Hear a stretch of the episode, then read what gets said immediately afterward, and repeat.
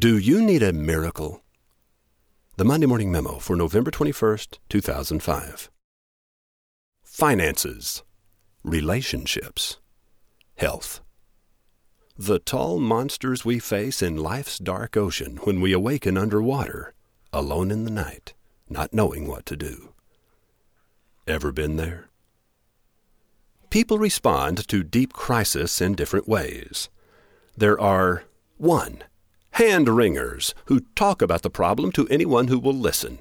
You just won't believe what I'm going through. 2.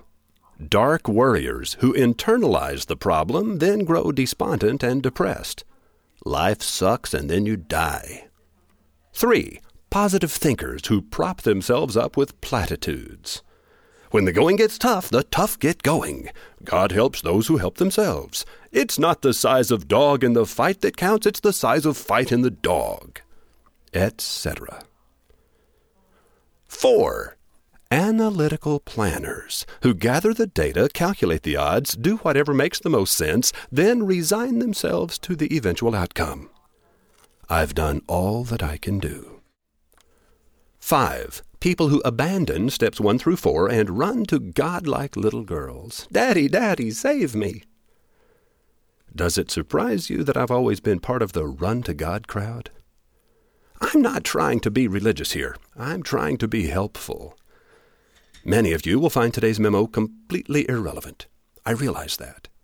But with 31,000 readers, I've got to believe that at least a few hundred feel they are suffocating in darkness. If you're in the sunshine and song problem free majority, you're free to quit reading right now if you like. It seems to me that we're reluctant to run to God for different reasons. One, doubt. God doesn't exist, and I'll not demean myself by caving in to that myth after a lifetime of self sufficiency. Two, pride. I ought to be able to handle this on my own.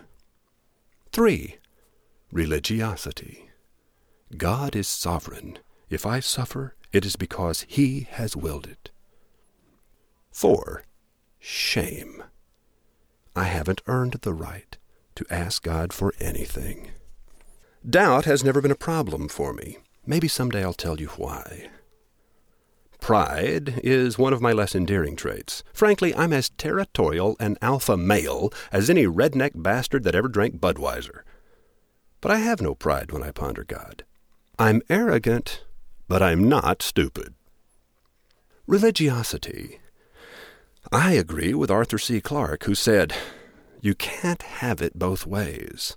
You can't have both free will and a benevolent higher power who protects you from yourself. In other words, I believe a once sovereign God gave up absolute control of our circumstances on the day he gave us free will and put us in charge of this world. Religiosity is also what Tom, a friend of Anne Lamott, was talking about when he said, You can safely assume you've created God in your own image, when it turns out that God hates all the same people you do. Shame. Like you, I've never earned the right to run to God like a little girl crying, Daddy, Daddy, save me. Certainly not. Instead, I take the position, Jesus, let's not make this about how good I am. Let's make this about how good you are. Call me crazy, call me delusional, call me a hopeless romantic, but I believe in a God who likes me and is on my side. And I am no stranger to miracles. Do you need a miracle? Like it or not, I've given you what has always worked for me. It's the very best advice I've got. God, let's not make this about how good I am. Let's make it about how good you are.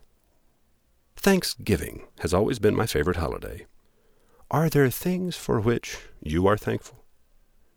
Roy H. Williams.